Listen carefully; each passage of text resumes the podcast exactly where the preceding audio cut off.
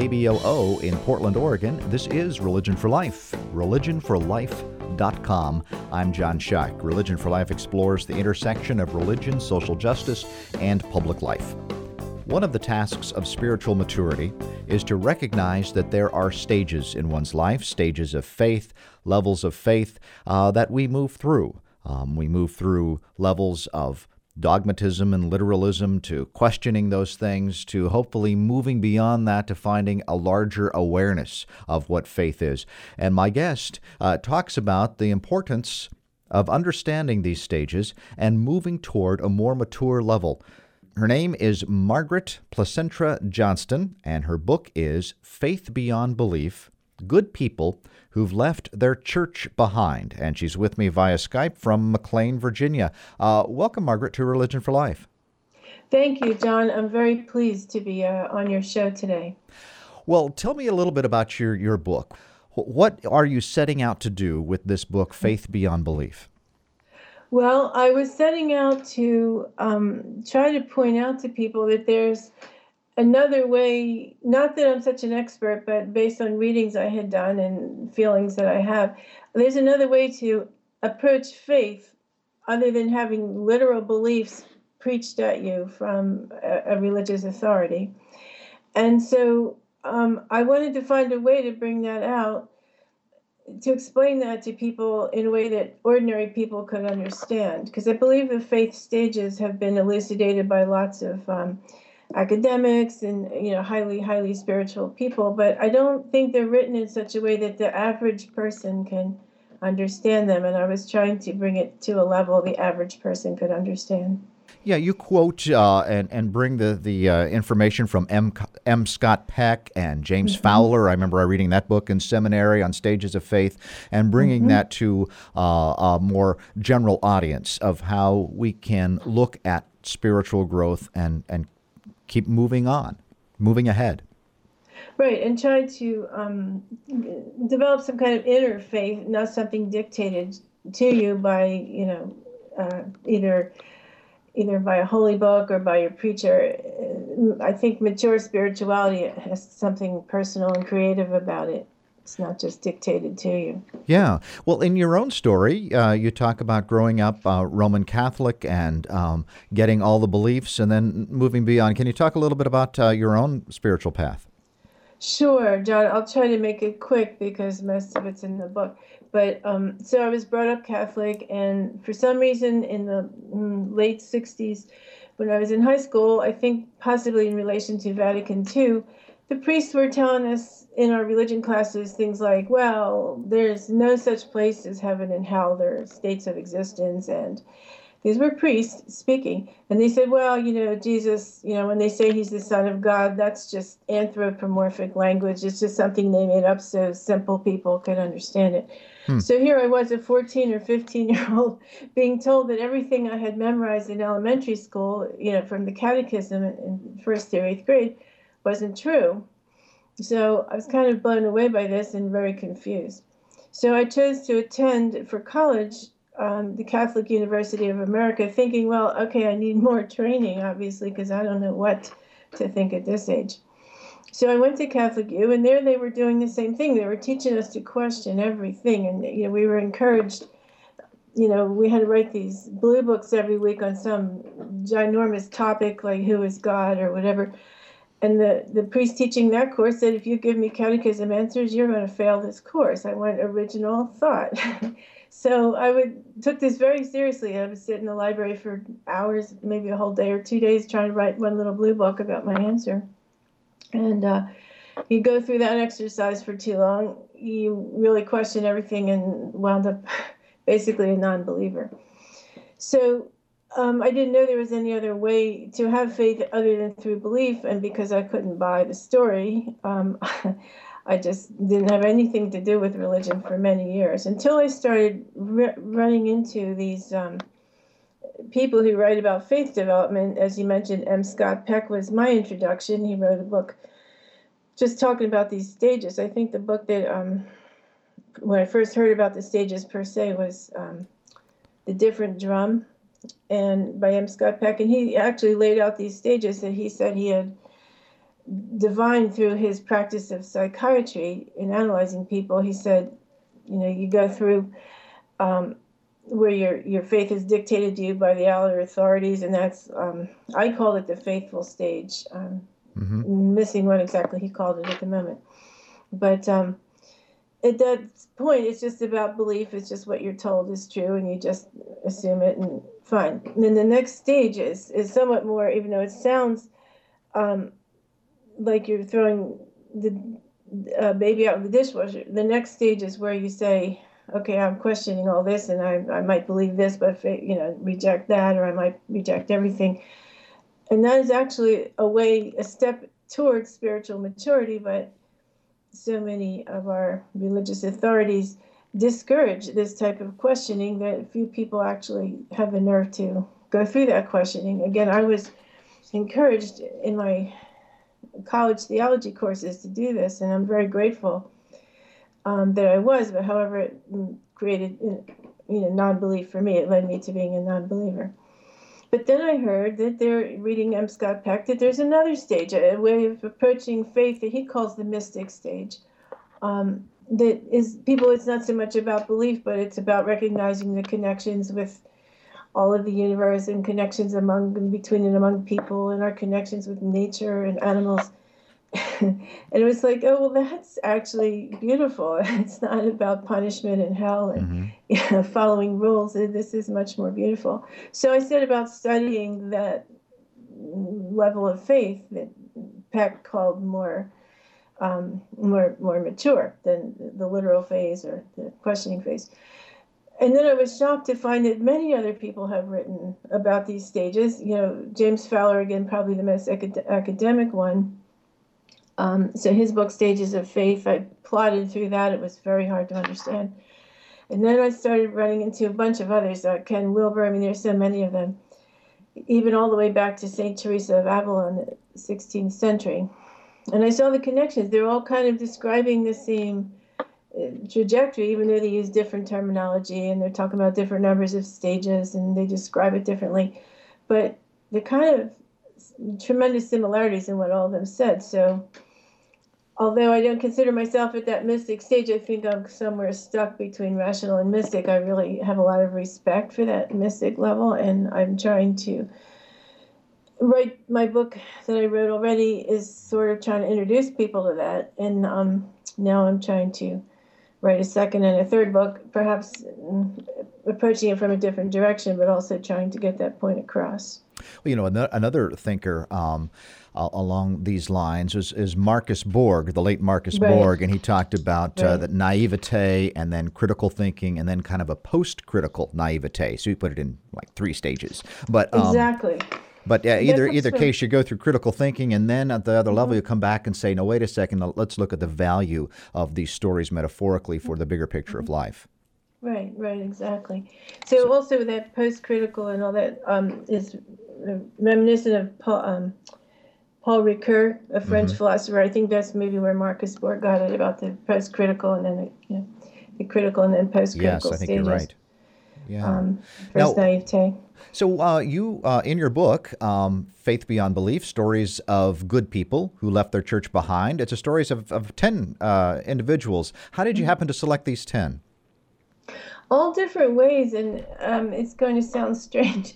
Um, some of them I just knew people I knew, and some people were friends of friends, and some people I met online, and some people just kind of fell into my life in a very odd way. The, the one I like to explain was crazy. Um, my mother, who has passed away since, um, in her later years, she uh, needed the services of a psychiatrist.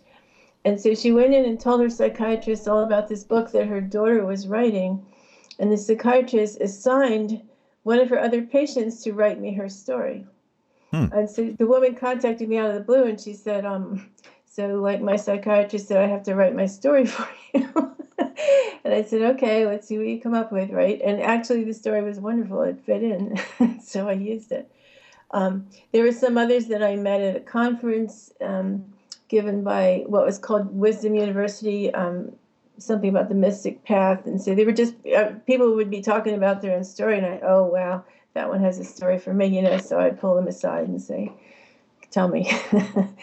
so there were all different ways. And they, uh, yeah, and they were all. And you say they left their church behind, but not all of them were even Christian. I know that there was a Muslim, uh, uh, one of the people there, but they left whatever their their institutional, yeah. belief-oriented religion, and what they have in common is that they all grew.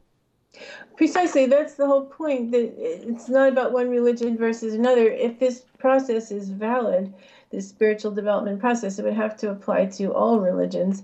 So in the book, there is a, an ex Mormon, there's an ex Muslim, and uh, coincidentally, several ex Catholics, just the way it came across. But um, I think it could apply to almost any religion. You know what? I really would think it was interesting when you talked about your educational system in the Roman Catholic Church. You talk, mm-hmm. they gave you all of the beliefs. Here, you memorize mm-hmm. the catechism, just do it. And then right. when you're uh, an adolescent, they say, well, you know, yeah. none of that is exactly true. But then they right. just kind of left you.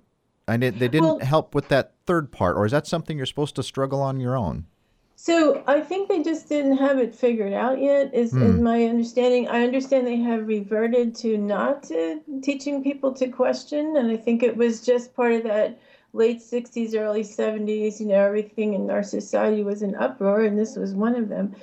Um, and and also, I think they were uh, responding to Vatican II, which was about you know greater ecumenism and opening up with the faith towards broader understandings.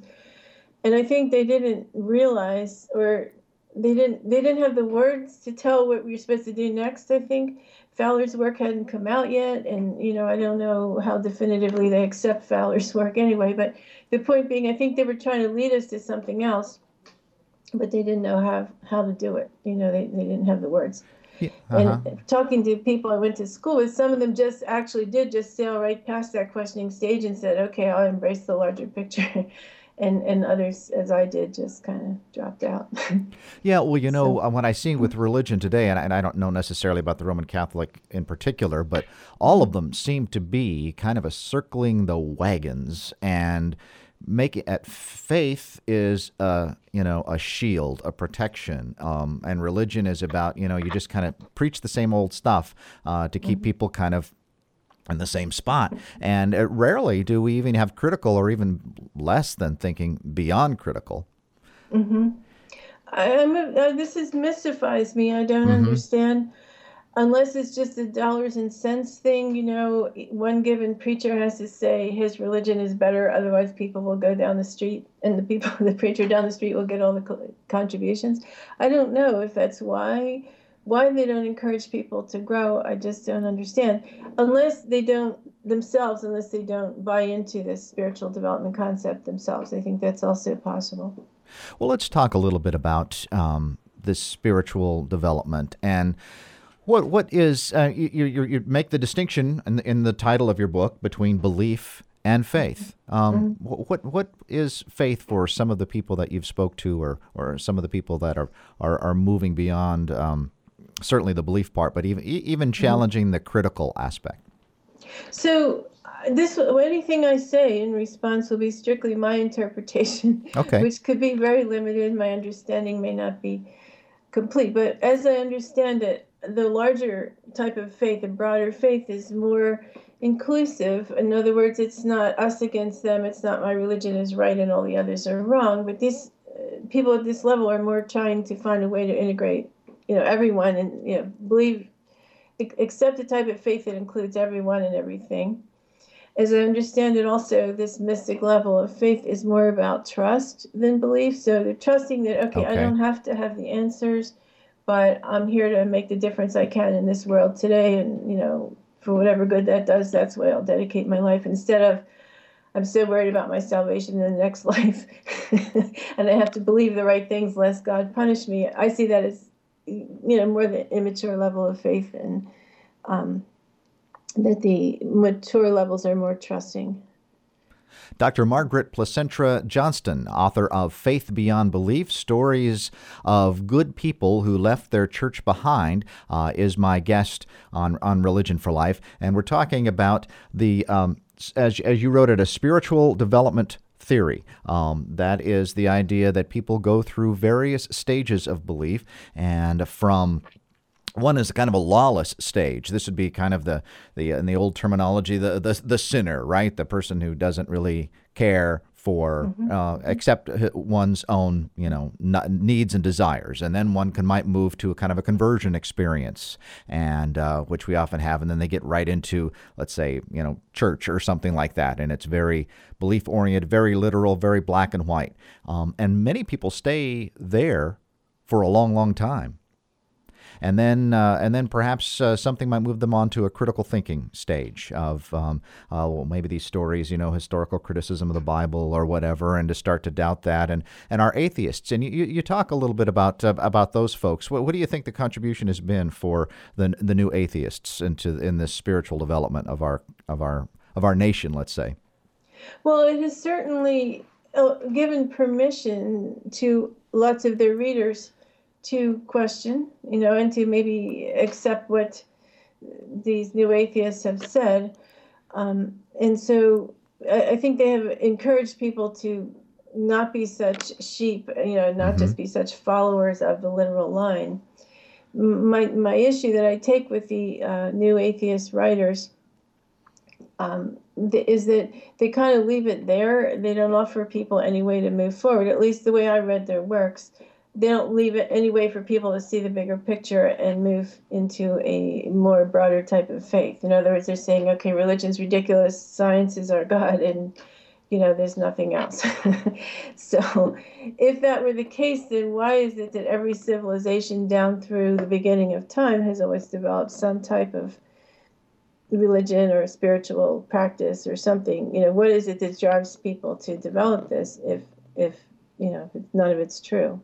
Well, you know, God is, is, is a pretty. It's a certainly it's a human word, but it's a big word. Mm-hmm. It can it can encompass mm-hmm. so many things. It's encompassed. Some people think, well, do you believe in God? And it's like, well, you know, mm-hmm. it, that means in a very narrow kind of way, believe in a supernatural being. But mm-hmm. when you start to challenge that, then God can mean. Um, quite a number of things. What would, what, how, what, well, we'll just ask it right out. Who or what is God for you? So, what a loaded question, John. um, I take tremendous issue. I, I, mean, it's really hard for me to say because these people at this mystic level, and, and one reason I call my, I will say I'm fully there, is I will not use the word God, to, knowing that post-critical people are calling it or, or, referring to a concept, love, truth, beauty, or the uh-huh. connection uh-huh. in our life connection in the universe or, or something other than a literal being, and the pre-critical people are referring to this literal guy with a beard in the sky who's judging your every move. And to me, it makes a tremendous amount of confusion. Right. And we need a different word. Um, although, hmm. you know, I understand that the mystics are trying to connect with the faithful level, the literal believers, and therefore they try to use the same word. But it, it makes for a tremendous amount of confusion. And I find that disturbing. I, I guess I'm so truth oriented that I'm, I'm, like, you know, we should we should not be making this confusion. So I don't have the right word for you. Um, to me, I would say that where I find um, meaning in life is, you know, through connection with individual people, connection with my, you know, the world and universe in general, connection with nature, um, recognizing that, uh, you know, I hate to use the trite phrase, we all are one. I mean, you could interpret that a million ways. Mm, but the point is that there is connection, and it's not just about, you know, how do I um, save my soul and how do I get saved in the next life. You know, truth, I mean, God or whatever you want to call it, is, is a representation of goodness, and how do I, you know, make my life count in this world?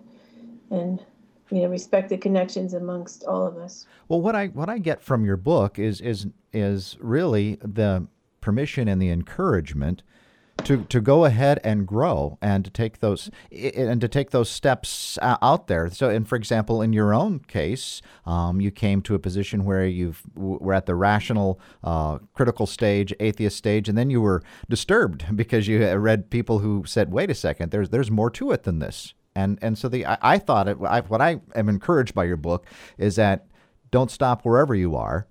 There's mm-hmm. more. There's more to explore. Certainly, there is, and and so much of our literal you know, traditional organized religions seem to discourage this, and, Uh-huh.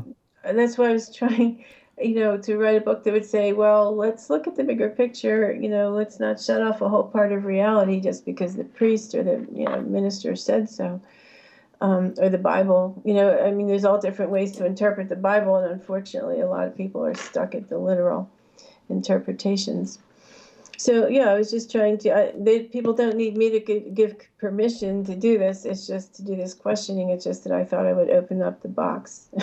Well, y- yeah, I know, I know people, but I often find that people, um, I, I often use that word, and others have too. That when people do it, that gives other people permission because there's this ceiling of you know I'm I'm not allowed to think beyond this step or and uh, and so sometimes we need uh, trailblazers to. Uh, uh, give us the courage to to go ahead and, and blaze some trails on our own. So, what do you think about this mystic stage? I, I, uh, uh, are, are mystics rare? Are or perhaps all of us have the potential to be a mystic, or are there a number of us?